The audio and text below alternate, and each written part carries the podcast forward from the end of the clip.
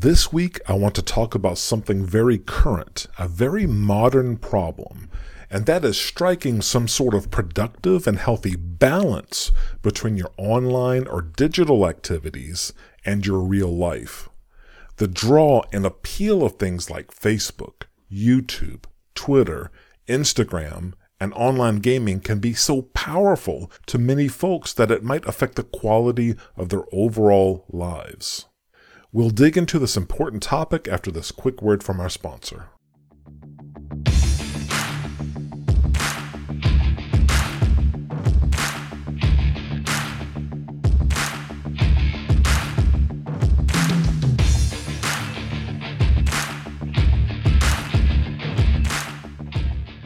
Hey guys, Ashley here. Are you having trouble meeting the right girl? Are you struggling due to lack of confidence, not knowing what to say, or not having a plan? Are you tired of being told to act confident around women without being told how? If so, I'd like to introduce you to the Gentleman's Guide to Flirting book from David Sharp. If you are afraid to approach women in public, this book is for you. If you aren't having success meeting women on dating websites or apps, this book is for you. If you're having trouble connecting with women on dates, this book is for you. The Gentleman's Guide to Flirting has loads of modern, field tested, and ready to use examples to help you confidently approach women and meet great women either in person or online. It also has practical, real world advice to help you truly get the most out of the dating process. And it has thoughtful, practical advice for cultivating and sustaining your relationships for the long term. It's got it all, and you're going to love it. The book's website is gentlemansguidetoflirting.com. That's gentlemansguidetoflirting.com. You can go to gentlemansguidetoflirting.com and click the Buy Now button, or just search for Gentleman's Guide to Flirting by David Sharp on Amazon.com or anywhere else you buy your favorite books or ebooks, and start changing your life now. Hello there. Welcome to episode 64 of the Gentleman's Guide to Flirting podcast.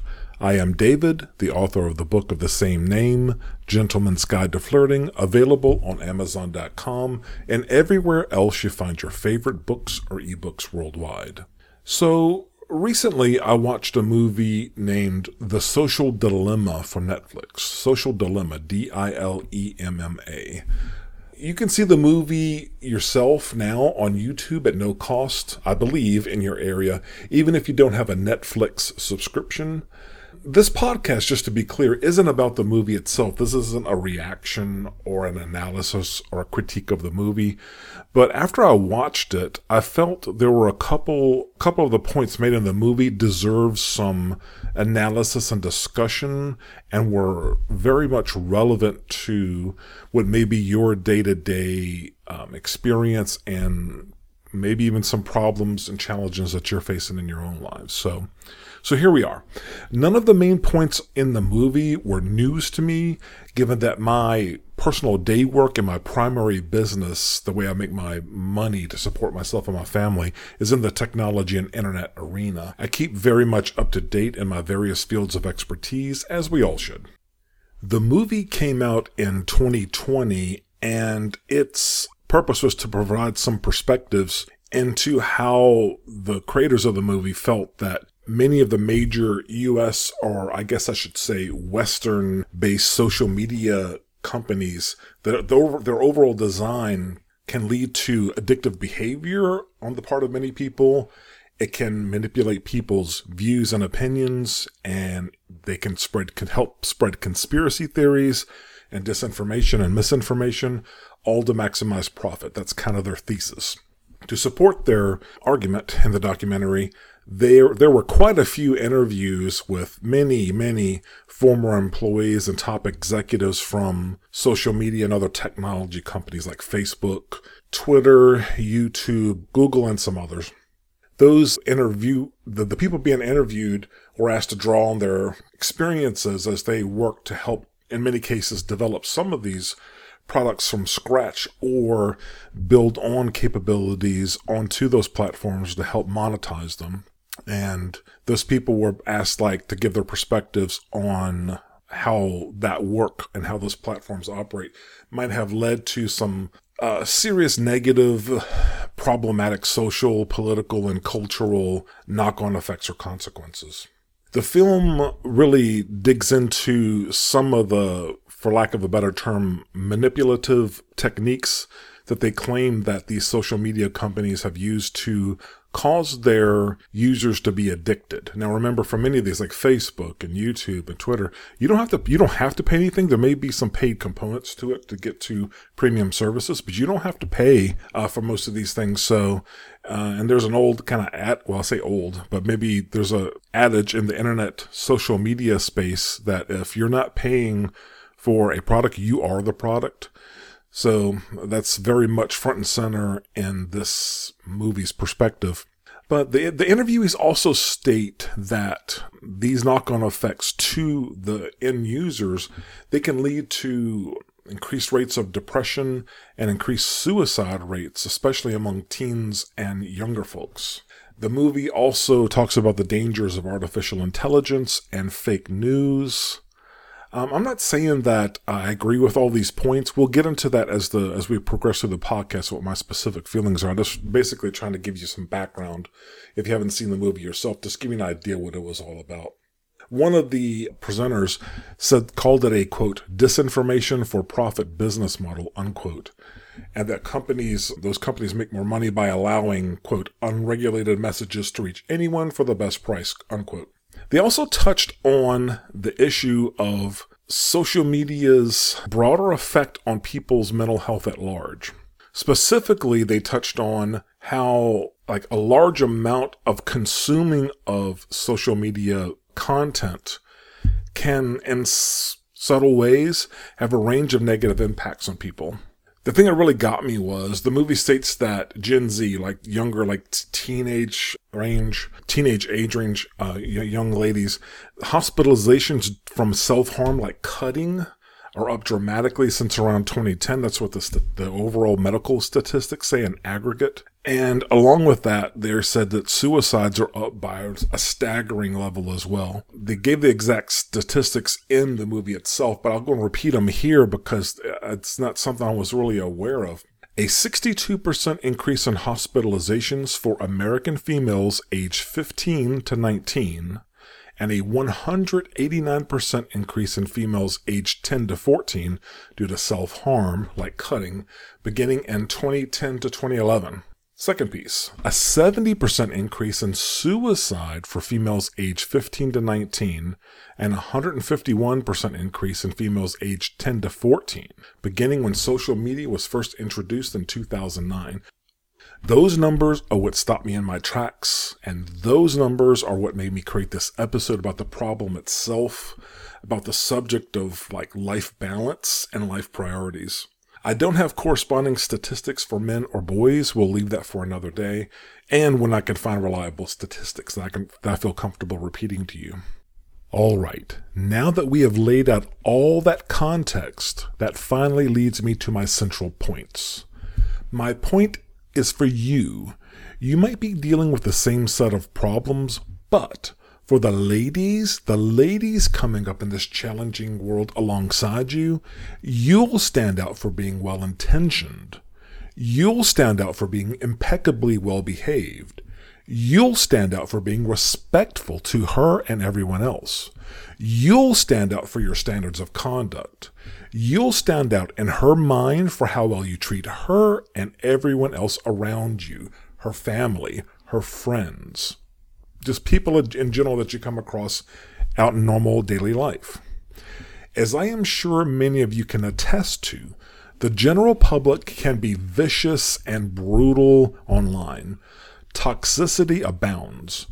And I guess uh, you know younger people are more prone to damage and being affected in a negative way by that toxic brew of behavior online.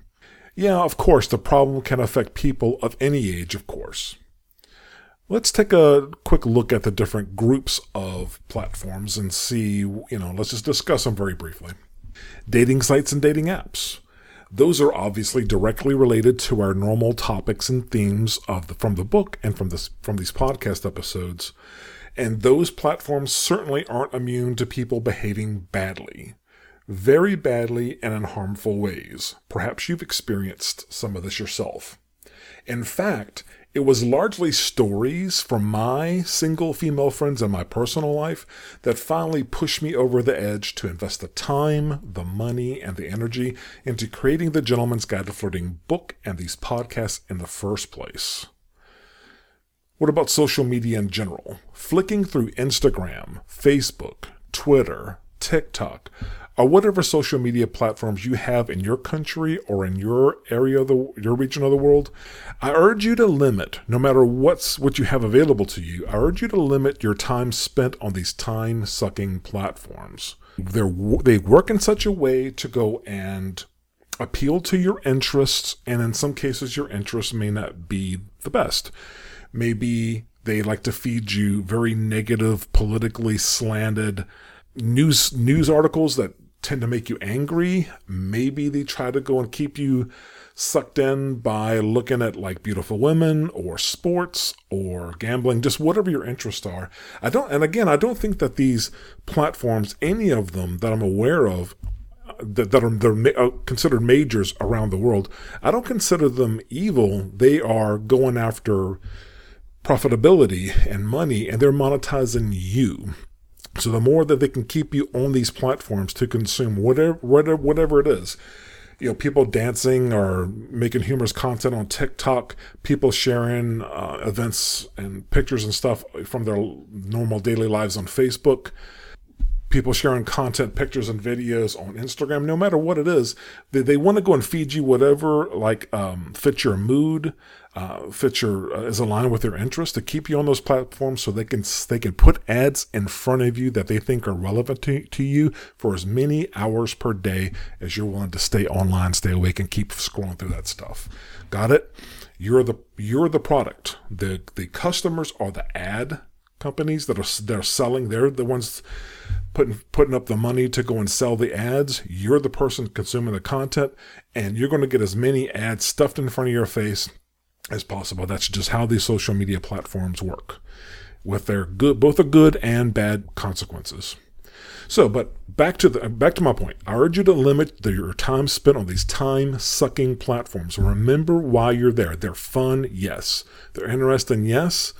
But ask yourself, can you stack the wins you need every day? Can you stack the wins you need today and tomorrow and, and the day after that, and every day after that to hit your goals if you spend several hours a day scrolling through social media posts. I have the same question if you spend a lot of time looking at porn. You know, there's like a, we got, there's a lot of people around the world that have great high bandwidth connections. There's just seem, seemingly an unlimited amount of pornography to look at. That could be another thing that can be eating up a lot of your hours uh, of your time per day that you need to be spending perhaps in more constructive ways. I have the same question for sitting around and watching TV or Netflix or whatever it is you have for movies and programmed like television like content in your in your country. Where are the goals and where's the focused activity towards stacking those daily wins to achieve those goals if you're spending multiple hours a day binge watching TV series, uh, movies, or what have you? I have the same question for Twitch. What about watching games all day, watching someone else play video games, or playing games yourself? Online gaming, they're, they're very they're great. They're super interesting, but you I think you can do those in moderation.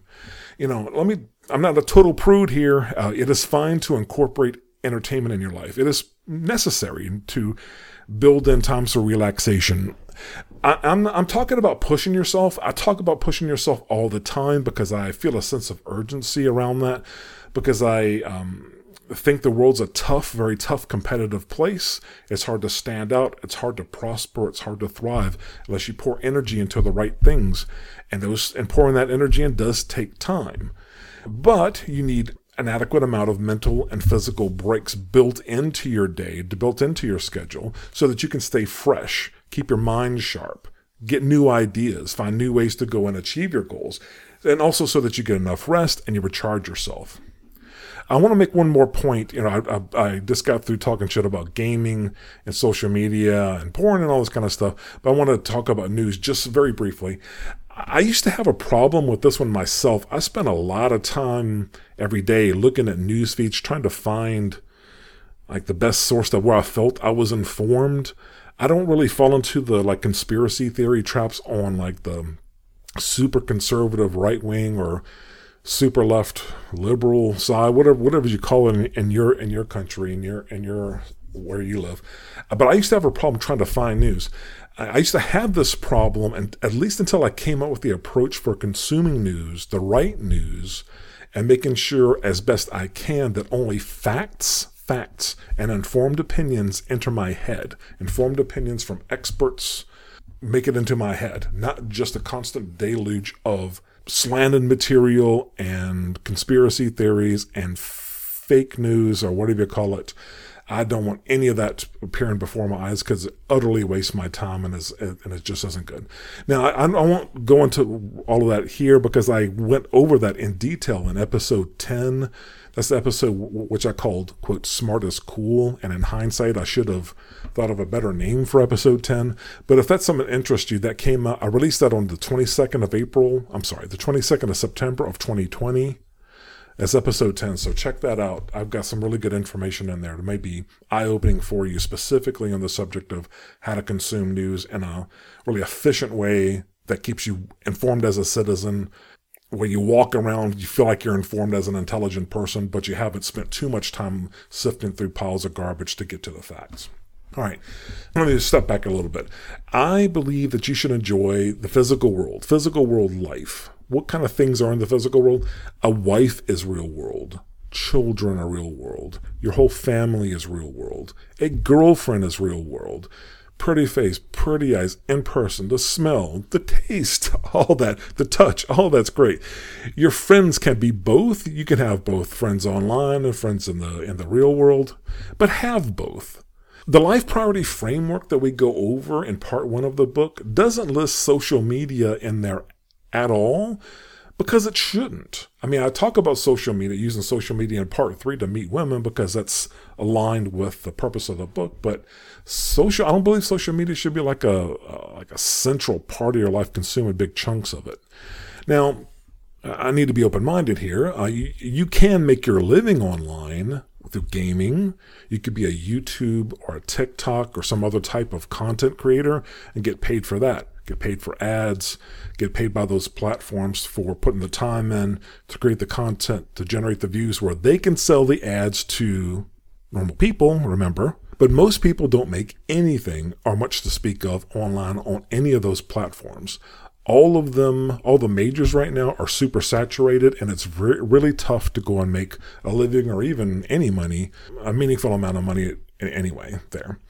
Either way, please don't neglect to live your life to its fullest. And that can be a mix of online and real world, but you need to thoughtfully consider what the right mix is for you. My point is, you don't want to wait too many years and find out that life, uh, the full richness of life, has passed you by. Look at me.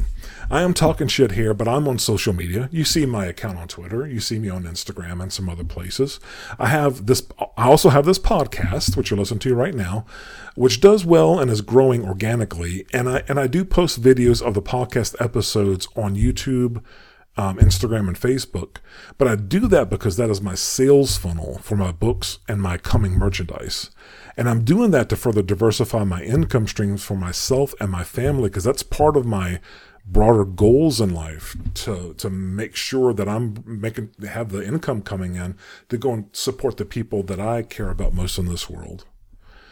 Now, I do use my social media sometimes for bizarre looking things like, because I'm trying to get eyes on my stuff because there's just countless millions of people on there clamoring for attention. And I need to sometimes need to go tap people on the shoulder in a nice, in a respectful way, in a nice way. But sometimes it may sound weird, but I'm doing that for marketing reasons. It's not like I'm doing, I'm behaving one way online and telling you guys to do something else. I've got my reasons. It's my sales funnel. I need more eyes on my stuff because I think my content, my books, my podcast, podcast needs to exist, and I think it benefits people, but I need to draw people's attention there, and I don't want to spend not one penny on ads. So, uh, as I wrap up, uh, for for ladies, what I want to leave you with for ladies coming up in this very challenging world alongside you, it's a ch- very challenging world for for you and everyone. You, you, buddy, you will stand out for following the principles in the Gentleman's Guide to Flirting book, the principles that we espouse and we discuss on these podcasts. The book has you covered both ways for meeting women. Part two is in person, and part three is online. It's got everything that you need. But both parts two and part three, they end up in the real world. Part two starts in the real world, ends in the real world with dates, actually in person dates. But what I, in part three online, I don't want to keep you online. I don't think it's healthy for you to stay online. I think you use whatever you're comfortable with, like dating apps, dating sites, whatever you feel comfortable using, but you drive towards more um, rich human interactions, you you initially drive towards either, like for example, for online, you're driving towards uh, either a, like a phone call or a video call or an in-person date, preferably an in-person date. I don't believe in going back and forth with texts for and, in texts or messaging in the dating app for days or weeks or months. I don't freaking believe it. I, I think you got to go and say enough to where she trusts you enough and you trust each other enough. You trust the situation enough to it's safe. And then you make it, you'll get cross a certain line and then you'll decide it's time to go and, and up the stakes a little bit. You got good video options now where you can take a look at each other and in the, probably just in a few seconds, you can kind of sort out if you this is a, the person you're talking to is someone you really want to meet. Do they look trustworthy? Uh, they look like they're any kind of problem or not? And just drive towards that in-person meeting. The the actual real physical world is orders of magnitude better than staying purely digital, in my opinion. It should come to you as no surprise that I don't believe in having an online girlfriend that you never meet ever. I mean, I suppose if you're like a researcher up at, at the freaking North Pole and you, you're going to be up there for a year or, or you're an astronaut up on the freaking space station for six months or something, there's going to be a little bit of time you got to be apart. But for most people, where, where your, your girlfriend is hopefully in some reasonable commuting distance, you, you guys need to like meet in person because that's just how, how that just works out better for humans. And if you're nervous about social interactions or you actively dread them, believe me, I am, I came up when I was young, I was very introverted, extremely, extremely introverted. I don't think you'll be more introverted than I was. But you need to find a way to get past that. And I believe the book put will put you on that exact path. It'll give you the confidence to go and break that initial ice to let people know that that great guy you exists and, and all your good points can be allowed to surface in front of a potentially really great woman and just really change your life. All right, I'll stop preaching at you. Uh, that's all I have for this week. Let's get to work out there. Let's go.